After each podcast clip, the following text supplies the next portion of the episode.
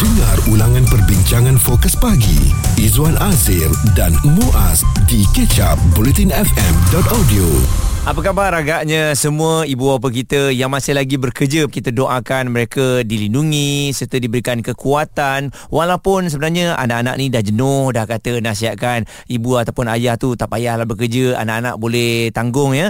Tapi ada di antara mereka bukan sebab duit ah, lebih kepada ah, bosan kalau duduk di rumah. Ah, sebab itu mereka ni masih lagi bekerja walaupun di usia emas. Kami nak memperkatakan tentang warga emas ini kerana 1 Oktober adalah hari warga emas dan Malaysia telah pun meraihkan harga warga emas antarabangsa ini sejak 1992. Uh, Malaysia adalah antara lima negara dengan jumlah warga emas yang tinggi ya selain Singapura, Thailand dan Vietnam dan kita perlu bersedia untuk menyantuni uh, semakin ramai rakyat kita yang menjengah ke usia tua dan ramai juga seperti kata Muaz tadi apabila telah pun melampaui usia persaraan mereka masih lagi mahu bekerja. Ini dalam kehidupan peribadi ditunjukkan sendiri oleh almarhum ayah saya yang walaupun telah pun uh, menerima pencennya dan juga melepasi usia pencen tetapi katanya tak boleh duduk saja-saja di rumah. Mm-mm. Ada tawaran kerja sahaja untuk beliau bekerja, dia sambung kerja sampailah usianya melepasi 60-an dan akhirnya beliau meninggal dunia.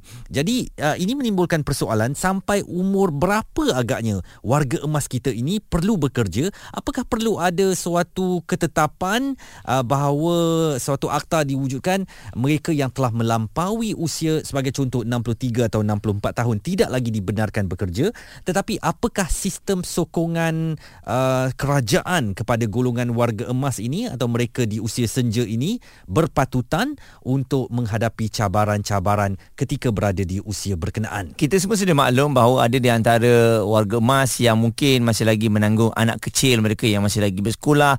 Jadi tiada pilihan untuk mereka meneruskan lagi kerja mereka dan ada juga kalau dilihat uh, KWSP yang telah pun mereka kumpul sebelum ini uh, sebenarnya tidak mencukupi untuk uh, baki usia yang ada itu menyebabkan mereka kembali bekerja dan lebih menjadikan lagi ada KWSP sebelum ini Zual tetapi hmm. telah pun dibahagikan kepada anak-anak dan akhirnya menyusahkan mereka ya. Jadi itu antara isu yang kita uh, nak bincangkan pada hari ini dan kita risau juga kalau tengok kepada beberapa kisah yang mungkin bagi kita menyedihkan tetapi bagi mereka inilah cara mereka di usia emas ni masih lagi meniaga masih hmm. lagi bekerja. Satu mungkin mereka nak mengisi masa lapang satu mungkin mereka memerlukan sumber keuangan seperti apa yang dimuat naik oleh seorang pengguna Facebook Kak Sah Catering di Besut yang berkongsi kisah seorang warga emas berusia 79 tahun masih lagi menjual air tebu di tepi jalan. Dalam keadaan cuaca panas hanya berbumbungkan kemah uh, atuk ini 79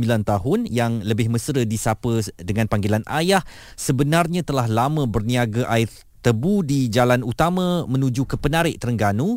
Ah, tetapi kerana gerainya rosak akibat dirempuh kenderaan terbabas maka ayah terpaksa berehat lama. Tidak ada lagi sumber rezeki untuknya. Jadi kita nak mem- memperkatakan tentang uh, perkara ini. Jika anda terlepas topik serta pendapat tetamu bersama Fokus Pagi Izwan Azir dan Muaz stream catch up di blutinfm.audio warga emas bekerja hingga hujung nyawa. Apakah itu akan jadi sesuatu um, yang membudaya dalam masyarakat kita kerana sekarang ini tekanan ekonomi semakin tidak menentu.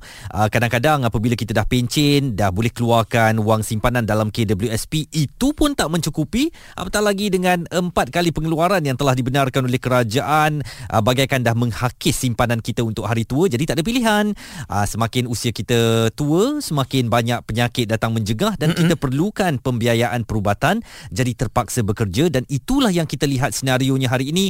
Ramai mereka yang dah melepasi usia persaraan masih memilih untuk terus bekerja. Dan memang ada di antara mereka yang duitnya tidak cukup tetapi ada yang duitnya dah cukup tapi masih lagi memilih untuk bekerja. Hmm. oleh kerana dia biasa bekerja macam uh, arwah ayah saya pun sama juga. Apabila dah depend, dah habis uh, di waktu kerjanya uh, dia masih lagi nak bekerja. Hmm. jadi yang memang kita perasan apabila dia dah betul-betul habis uh, bekerja 60 tahun selepas itu mula dia punya kesihatan kelihatan merosot eh. Dan ini bermakna bahawa uh, mereka yang dah biasa kerja ni memang kalau dia nak kerja tu saya, pada pandangan saya lah biarkanlah saja dia bekerja.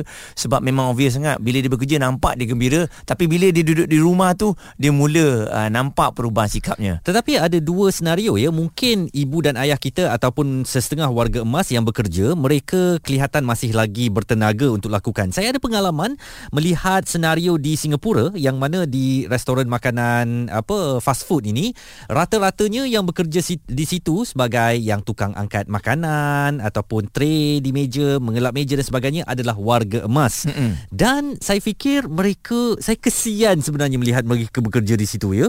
Kerana tugas-tugas begitu berat eh. Mereka tak boleh duduk mereka harus sentiasa kemas meja dan sebagainya. Fast food restoran kan semua orang datang dan pergi.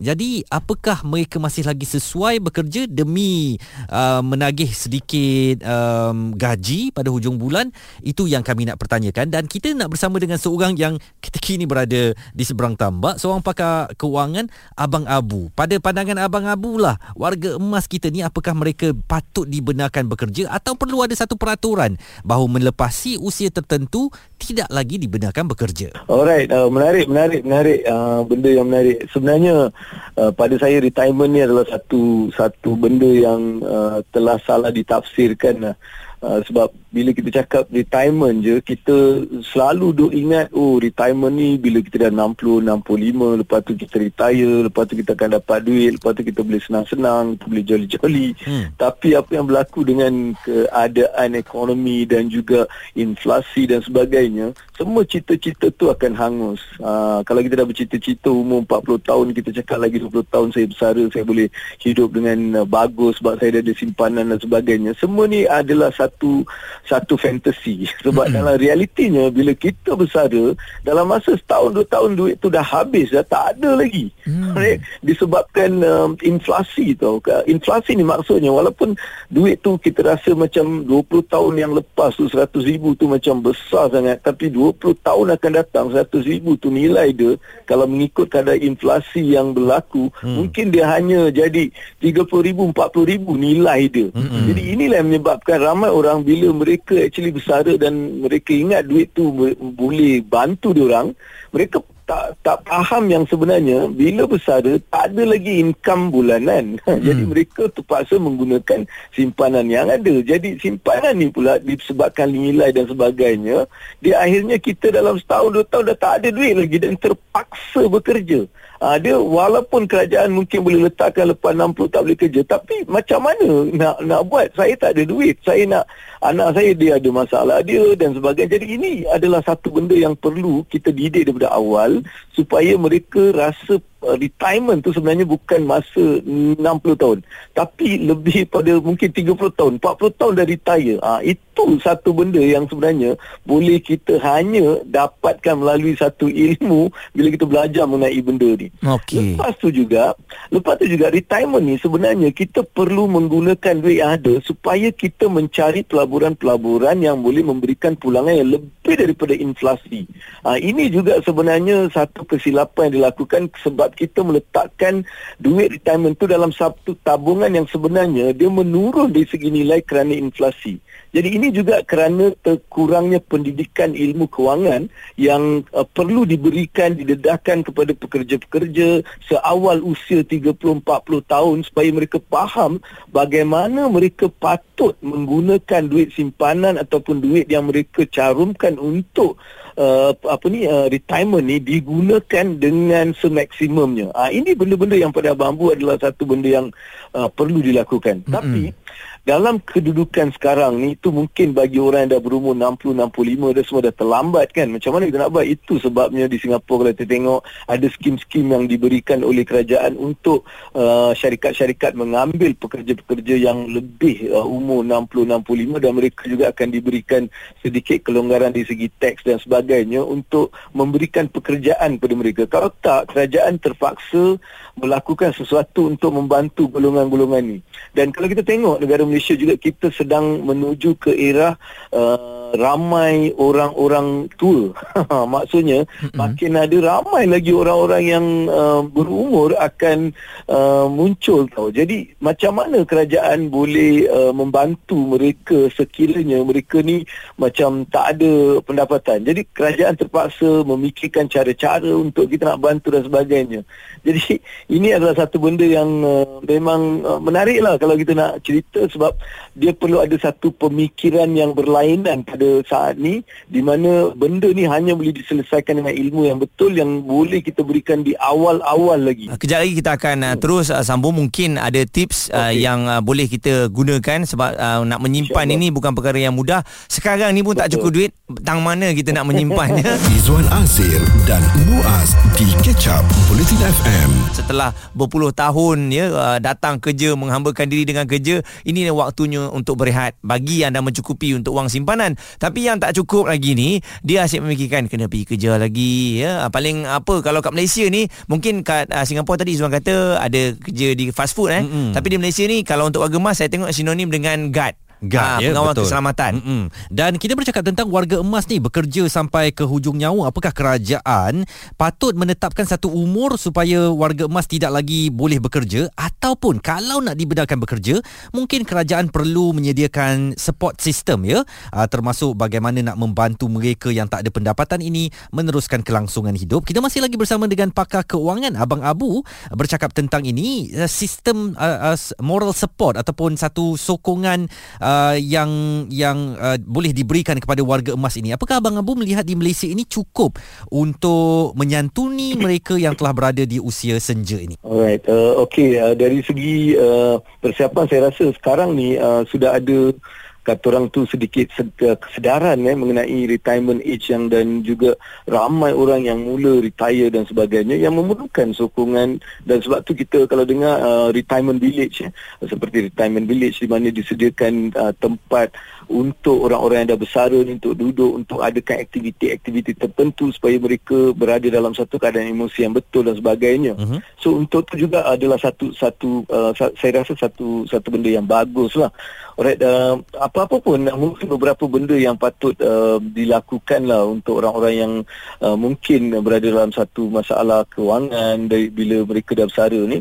Satu adalah untuk kita mungkin uh, downsize. Eh. Downsize ni maksudnya mungkin uh, kalau dulu kita duduk dekat bandar dan sebagainya, mungkin kita boleh pergi ke kampung. Contohnya lah. Eh. Mm-hmm. Uh, mungkin kalau kita duduk di rumah yang besar dan sebagainya, mungkin kita downsize untuk uh, rumah yang lebih kecil di mana kita boleh uh, apa ni, uh, mengurangkan kos-kos perbelanjaan kita antara benda yang kita boleh buat. Dan mungkin juga ada yang boleh remortgage sikit ataupun kita jadikan remortgage tu bukan untuk kita nak berbelanja tapi remortgage tu kita jadikan dia sebagai annuity untuk kita dapat secara bulanan eh. Di hmm. mana kita ada satu pendapatan secara bulanan yang kita boleh gunakan. Ini juga adalah antara benda yang kita boleh buat. Dan um, of course uh, kita kena trim kita punya lifestyle dan spending lah. Uh, kalau kita dah macam dalam keadaan uh, masa bekerja tu mungkin kita boleh berbelanja dengan lebih tepat tetapi bila kita dah retire mungkin kita perlu uh, mengurangkan lifestyle kita spending kita uh, dan juga uh, untuk kita buat sesuatu yang boleh menjana sedikit pendapatan. Mungkin uh, bekerja dari segi pekerjaan pekerjaan yang memerlukan uh, physical activity tu mungkin dia akan menyebabkan kita uh, dapat benda-benda lain lah. Mungkin ada sakit dan sebagainya kan. Mm-hmm. so kita perlu menggunakan uh, sebenarnya menggunakan apa yang kita ada skill-skill yang sebelum ni kita ada kita boleh jadi uh, menulis certain buku ataupun certain panduan certain guide. Kita juga kena upgrade skill kita untuk menggunakan social media di mana kita boleh gunakan dia sebagai satu wadah untuk mendapatkan pendapatan. Uh, dan kita juga perlu mengupgradekan skill-skill tertentu uh, dengan pergi ke kursus-kursus yang boleh uh, disertai oleh para yang uh, dah besar negara ni untuk uh-huh. mereka fikirkan apa mereka boleh buat. Um, Uh, mungkin juga kita menggunakan uh, satu uh, satu lesen uh, warga emas ni untuk mendapatkan uh, diskaun-diskaun dalam tempat-tempat tertentu, dapat pengurangan dan sebagainya. Jadi kita kena uh, mula menggunakan benda-benda ni. Dan of course kita kena juga pastikan uh, stay healthy. Uh, maksudnya kita tak boleh sebab dah bersara ni kita pun uh, totally habit kita berubah, dah kita tak ada exercise dan sebagainya. Kita perlu juga melakukan uh, exercise exercise berjalan supaya kita keep ourselves healthy. Jangan um, you know like uh, uh, I mean jaga kesihatan lah dari segi nutrition dan sebagainya. Dan akhirnya uh, kita juga uh, perlu sentiasa ada bajet uh, kan bajet pastikan sebab bila kita berumur ni kalau kita tidak menggunakan gunakan bajet yang betul kita akan habis. Sebab itulah ramai orang yang dapat duit tu banyak pun dia boleh habis sebab dia tak ada bajet yang betul Alright dan uh, pastikan kalau uh, ini lagi satu benda yang saya betul-betul nak tekankan. Jangan melabur kalau tak ada ilmu dalam sesuatu sebab ramai orang-orang yang ditayar ini menjadi bangsa-mangsa scammers yang begitu berleluasa yang tak bertimbang rasa yang tak berhati perut ni meng- meng- menghancurkan ataupun meleburkan segala pendap ni duit yang ada pada mereka jadi bila orang dewasa I mean retirement ni mereka nak cepat ataupun mereka nak rasa macam aku tak nak kerja aku nak just like dapat duit ni mereka mula masuk dalam perkara-perkara yang sebenarnya tak perlu uh, tak ada satu benda yang betul. Uh, mereka kena scam. Ini juga perlu. Jadi perlu diberikan pendidikan yang betul. Lebih-lebih lagi orang yang nak bersara ni kalau mereka ada pendapatan ataupun mereka ada duit uh, persaraan ni sebelum mereka bersara mereka patut diajar, patut diberikan pengetahuan apa yang mereka perlu buat dengan duit tu hmm. dan macam mana mereka perlu melabur. Mereka tak boleh lagi nak just like melabur macam masa kita umur uh, macam muda dululah. Ni macam main bola lah kan. Kalau main bola ni, kalau kita dah tua, janganlah kita nak belaga nak main striker. Tak hmm. boleh. Nanti awak jatuh terduduk nanti. Betul, awak okay. kena main defender banyak. Hmm. Kan awak kena lebih berhati-hati bermain defender. Jadi sama juga dalam pelaburan ni. Bila kita umur dah meningkat, kita janganlah cuba nak melabur macam orang-orang muda nak melabur saham lah, forex lah, bitcoin lah, whatever yang kita tak tahu. Hmm. Sebaliknya kita perlu melabur dalam ilmu dan mula melabur dalam benda-benda yang memberikan kita satu kata orang tu risiko yang sangat rendah. Hmm, okay. Dan risiko ni akan jadi rendah hanya bila kita ada ilmu yang betul. Ini antara benda yang Abang Abu nak just like share lah. Pandangan daripada Abang Abu, seorang pakar keuangan dan di Twitter Bulletin FM, kami tanyakan juga soalan apa faktor ada warga emas bekerja hingga hujung nyawa.